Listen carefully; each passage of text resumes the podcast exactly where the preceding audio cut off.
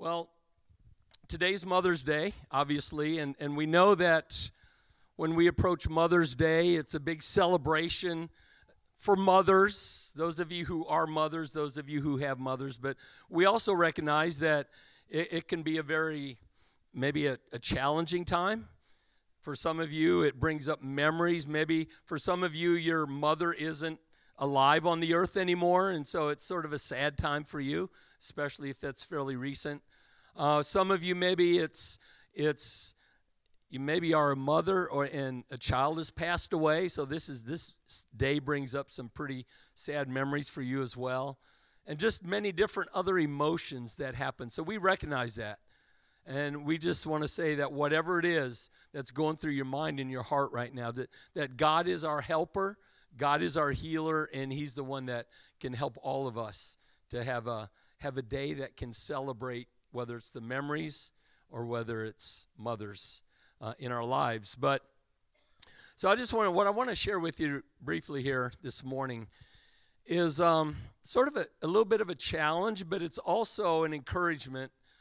I'm going to talk especially to for for the relationship between mothers, maybe veteran mothers and maybe younger mothers and, and how that can work. But really, I want all of us to apply it to all of our lives, uh, to everything we do. So, one of the questions you might want to think about, especially moms, is how did you, as a mother, how did you become the mother that you are today? It's like, you know, how, how, what, when you look back on your life as a mom, how, how, what did you, what what happened that you became the mother that you are today? And you might say, well, my mom played a big role in helping me to be a mom. Okay, well, then you go back and ask, well, how did she? Well, usually the answer to these goes back to that there was somebody, whether there was a mother or a mother figure in your life that just included you. They, they helped you to learn, they showed you, they instructed you, they were an example uh, of, of how to do motherhood. But the same thing happens with all of us.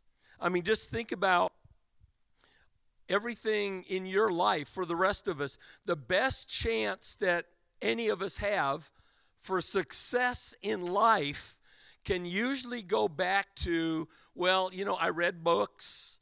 I, uh, I went to school, I got some education, I watched a lot of YouTube videos, whatever it is, right?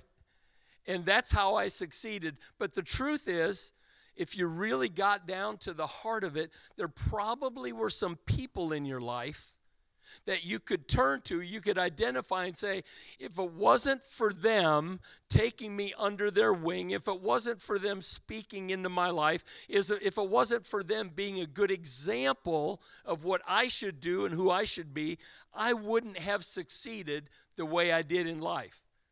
So many times it comes down to a person or people that have poured into your life uh, this way. And so the, the other angle I want to look at this morning is, is you probably heard the phrase, um, the, the prime of my life or the prime of your life. You know, when, when is that? You know, when is the prime of your life?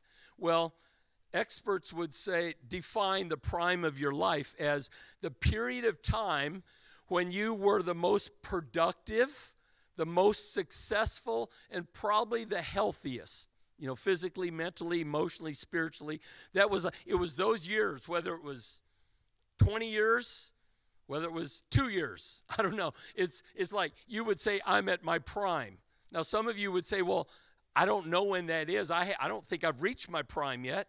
Some of you would say, you know what? I think I'm sort of right in that zone somewhere. It's not as good as I thought it would be, but I think I'm there. And some of you would say, I'm way past my prime. I'm heading that way, right? But the truth is this I want to redefine the idea of the prime of your life. Because you being at your prime shouldn't really be about you. It shouldn't be about your successes and your accomplishments. The prime of your life, in my opinion, should be that season of life when you poured into and you passed along to the people behind you and around you to help them become successful. You see where I'm going? Your prime isn't about you and what you can accomplish. The pr- your prime of life is how successful you can make the people around you in every way. So we're going to we're going to it's sort of like Paul gives us an example of this, what we can pass on to others. In 2 Timothy 2 2, he's writing to his spiritual son, Timothy, and he says this You have heard me teach things that have been confirmed by many reliable witnesses. In other words, I have been teaching you the truth.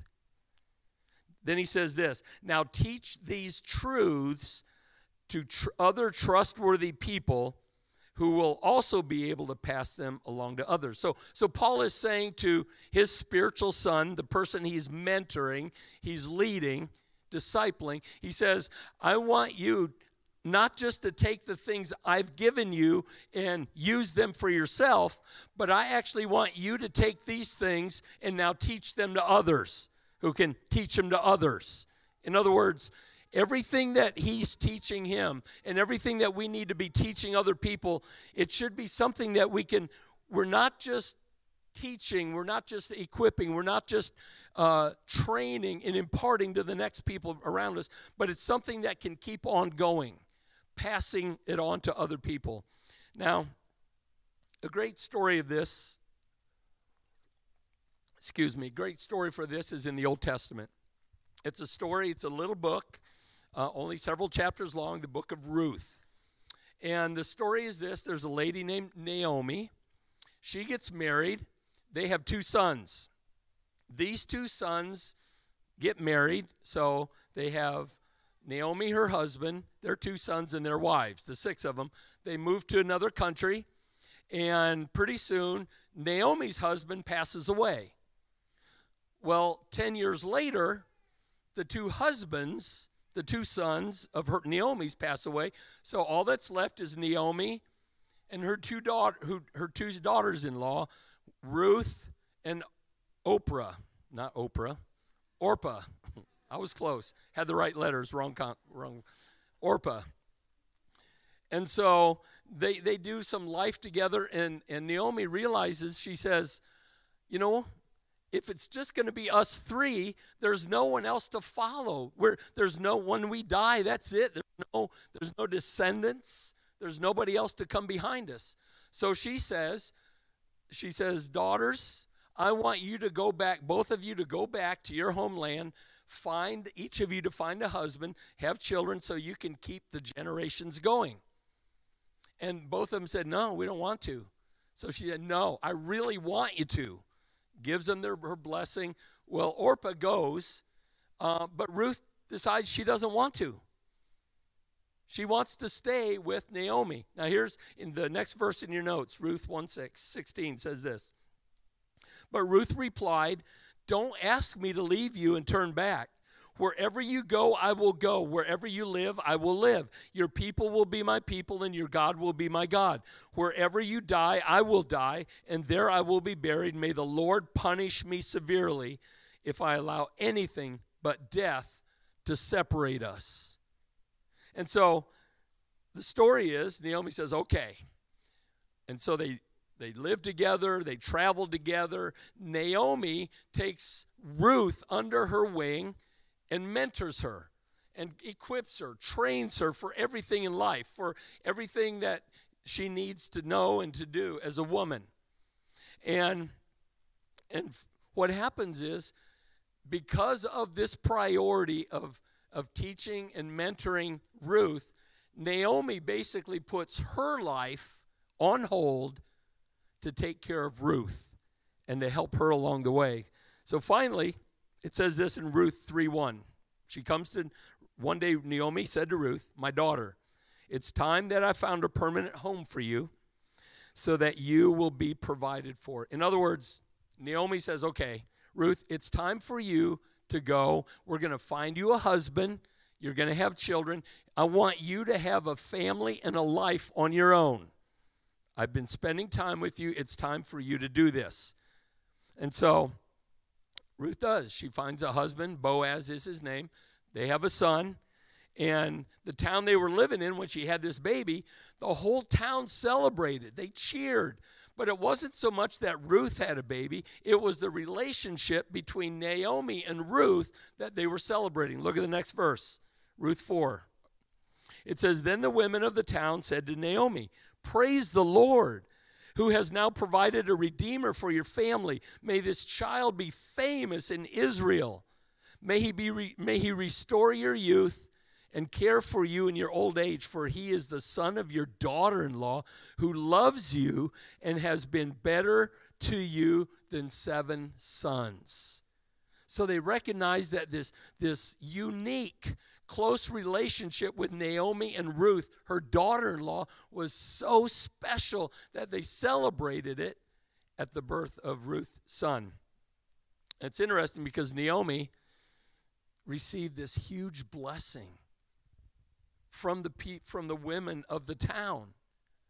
And because because of her being a blessing to Ruth. And I thought, you know what? Isn't that usually how it goes? When you when you reach out and you help someone, you bless someone else, in the end you re, you look back on your situation you go, I was so blessed through that. Matter of fact, I was probably blessed more than they were for the opportunity to help them and to bless them. That's just how it works. I want to say to all of you this morning, every one of you, I don't care what stage of life you're in, what situation you're in, what age you are, you have so much to offer the people around you. You may be here this morning says, I got nothing. You have a lot the fact that you're alive, that you've been through anything in life, qualifies you to bless and to help other people. So we're going to look at that. I have three things we're going to quickly look at. Have some stories I want to share of what it means this sort of this mentor we're going to look what it means for for a veteran mom to mentor a younger mom a veteran woman to mentor, mentor a younger woman but we're also it applies to all of us every one of us, man or woman, all of us this morning, take these principles and apply them. So, number one is this looking at uh, Naomi and Ruth, that I need to be willing to take the time and energy to impart to others. I need to be willing to make room in my schedule to just simply help and be around other people. Because the time you make to do this will be some of the, the best, well spent time of your day and your week. To impart says to impart to others. What does impart mean? It means to share something with them. It, means to pass along, to make known, to persuade. You're giving something to someone else. It might be encouragement, it might be your experiences, whatever it might be. So, as a veteran mom, you take the time to encourage and pass along what you have experienced in life and in family. Titus 2 4 and 5 says this These older women must train the younger women to love their husbands and their children, to live wisely, to be pure, to work in their homes, to do good, and to be submissive to their husbands. Then they will not bring shame on the word of God. Now, if you are here and you you have a little bit of problem with that submissive word, and you're you're a you're a wife, you're a mother, and you say, well, you know, that's not fair. I have to be submissive to my husband. Well, if you study a little bit more and you dig a little bit deeper in the book of Ephesians, I think it's Ephesians chapter 5, somewhere around there. Paul says this to the husbands. He says, Husbands, you are to love your wives the way that Christ loved the church and gave up his life for the church. So, women, you got the easy part. The guy's got to die for you. Just joking. But it's a mutual, hope not. It's a mutual submission, it's a mutual respect, it's a mutual sacrificing for one another that we do together. Now, I'm going to share several stories in each one, one with each one of these points of people in our own church family who have experienced this mentor mentee relationship and what it's meant to them. Here's what someone wrote it said, what, what does it mean to be mentored? Well, a few years ago, I asked a dear lady from church if she would like to be my mentor. I wasn't sure what to expect or what it would look like, so for, for so long I didn't think I was worthy. Catch this, catch this line. For so long I didn't think I was worthy to ask someone else to sacrifice time for me. But in my heart, I long for that. There is so much wisdom that comes from those who have walked through this life before us. Today's world is loud and messy, and everyone's saying how we should do this or we shouldn't do these things. But as a young mom, I wonder, I always wonder if what I'm doing is enough. Ever feel like that? My mentor has been there. She listens, she sees my tears, she prays for me, gives me encouragement and advice. This is much more than just a mentorship. To me, it's a friendship. Number two, the second thing, and this is more geared towards younger people, younger mothers, be willing to learn from those who have gone before you.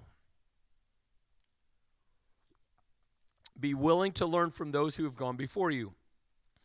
In the book of Hebrews, in the New Testament, toward the back, toward the end, in chapter 11, chapter 11, sort of known as the Hall of Faith. It's a whole list of people from the Old Testament who demonstrated faith to God. They did some amazing things in life because they simply believed in God, they trusted Him. So there's this whole long list. Some are real popular, some of them are sort of, oh, I didn't realize they were in there kind of thing. Well, then we get to chapter 12, and it starts with this word, chapter 12, verse 1, and it says, therefore. Now, some of you know this, but whenever you find the word therefore in the Bible, you have to find out what it's therefore. I know it's cheesy, but it's real, okay? Why why in other words, the word therefore connects what was just written, what was in the previous chapter with what's about to be written, what you're about to read. And it says, therefore. In other words, since all these people have gone before us, these giants of the faith have gone before us, it says, and since we are surrounded by such a huge crowd, of, in other words, all these people, we're surrounded by all these great men and women of faith. It says that we, we are to strip off every weight that slows us down, especially the sin that so easily trips us up, and let us run with endurance the race God has set before us. In other words, we realize that not only can we learn a lot from the people that have gone before us, whether it's in the Bible or whether it's people that you're connected with now, people that have gone there, people that have been through it, from the mothers, the grandmothers, the great grandmothers, our friends, people around us who've already been through what you're going through. Not only can you learn from them, but they're cheering you on. There's a way to go. You can do this. Hang in there. Don't give up. We all need somebody like that in our lives. A good mentor is one of your greatest cheerleaders. Here's what Whitney wrote. She said, Membership, uh, mem- mentorship to me is a bigger blessing than I anticipated or thought it could be. It is not a burden, nor a box to check off the weekly checkup. Throughout my mentorship, I have not only gained mental freedom, clarity, a prioritized schedule for my life, but I have gained a lifelong friend, a friend who understands what I'm going through, a friend who is not only not only has the wisdom to navigate, but the sympathy and maybe even the empathy for all of my situations. My mentor is there to help me digest what I'm feeling, what my goals are, and how to achieve them. When I have a million goals in my mind that I want to achieve, she helps me slow them down, prioritize them, and to make them happen. My mentor has also been my cheerleader, the one who will support me and cheer me on to great lengths when I have achieved even the smallest win. When I feel overwhelmed, like I'm not good enough or strong enough to achieve my goals, my mentor points me to the foundational truth. She points me in the direction of Scripture, where time and time again will tell me that I am enough. Whitney. Number three, last one. This is for all of us. Remember to bless others even in your struggles, in your own struggles. I think this is probably one of the biggest things we, we deal with. Because you don't have to have done it perfectly to mentor others. I think some of you this morning would say, I mean, you're thinking it. You might have even under your breath said it. Who am I? Who am I to impart anything to anyone else? Man, I have done nothing but make big mistakes my whole life. My life is a mess. It's a whole track record of wrong decisions, bad decisions. And you may be 100% correct about that, except you are in a perfect position to help other people not make the same mistakes you did. You know, oftentimes we think that we learn from other either ours or other people's successes, and we do. But did you know you learn a lot more by the mistakes you make? And there's nothing there's nothing better than not learning from your mistakes, but learning from other people's mistakes. Think of all the, if you really took to heart the mistakes other people made, and you said, I don't want to do that, you would save yourself so much trouble, right? But human, what does human nature say? Nah, that ain't going to happen to me. I can do it better than that. Guess what? No, you can't. So if you if you feel like you are unqualified to mentor or to even help anyone else out in anything, I just want you to know this morning you've got plenty to offer. Maybe not in the successes you've had, but out of the failures that you've had. You can give a lot of people a lot of warning and say, you know what? If I had to do it over again, here's what I would do differently you have a lot, every one of us, we have a lot to give. And uh, you don't have to be problem free to be able to help other people and to comfort them. Second Corinthians 1 4 says this He, God, comforts us in our troubles so that we can comfort others. When they are troubled, we will be able to give them the same comfort God has given us. So, in other words, even in the midst of your struggling. Some of you this morning, you're saying, I'm in the heat of the battle. I'm going through a crisis. I'm going through a tough time. I'm in I'm up against it. Every it seems my, my life is just falling apart. Just know this. You may be right. But the fact that you're alive and breathing, you are qualified to help other people. So even in the midst of your struggles, you can help other people as well. If you, the Bible says that if you wait for, wait for perfect conditions, you'll never get anything done. So even while you're going through whatever you're going through, in other words, a mentor is simply a fellow struggler who's maybe one step ahead. That's it. You're just one step ahead. You got plenty to offer and teach other people. Because the fact is, we're all still growing, we're all still learning so much. Another story. I was mentored by Tanya for four years. Finding a mentor had a major impact on my life. Having someone to go on walks with and share the ups and downs of life was really special. For me, being mentored by Tanya was especially impactful because she was such a champion for me, always believing and always encouraging the steps I was taking in life. She and I connected well because she had experienced some of the struggles I was going through and brought wisdom to those situations. I think that's one of the most important parts of having a mentor. Having that person that can relate and speak into difficult seasons of my life. Having Tanya mentor me was such a gift because I always knew when we would go on one of our walks that I had her full attention. With both our schedules being kind of crazy, and she was she was always the one to reach out, make sure that our time was a priority when our schedules were freed up. I'm forever grateful to her. Julia.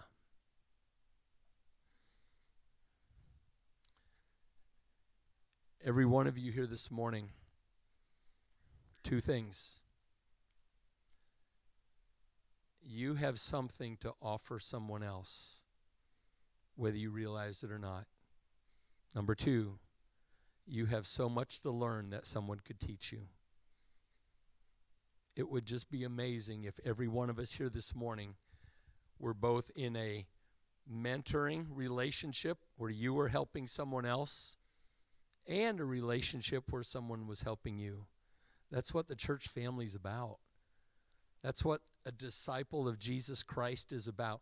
We encourage each other. We help each other. We teach each other. We learn from each other. We receive encouragement from each other. We receive teaching from other people. So that's my challenge for us today. Whether you're a, a mother, maybe a veteran mother, grandma, great grandma, you've been through it.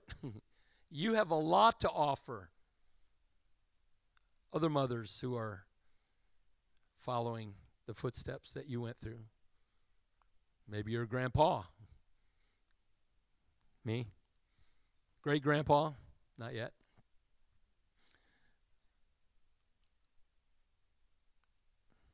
Dad?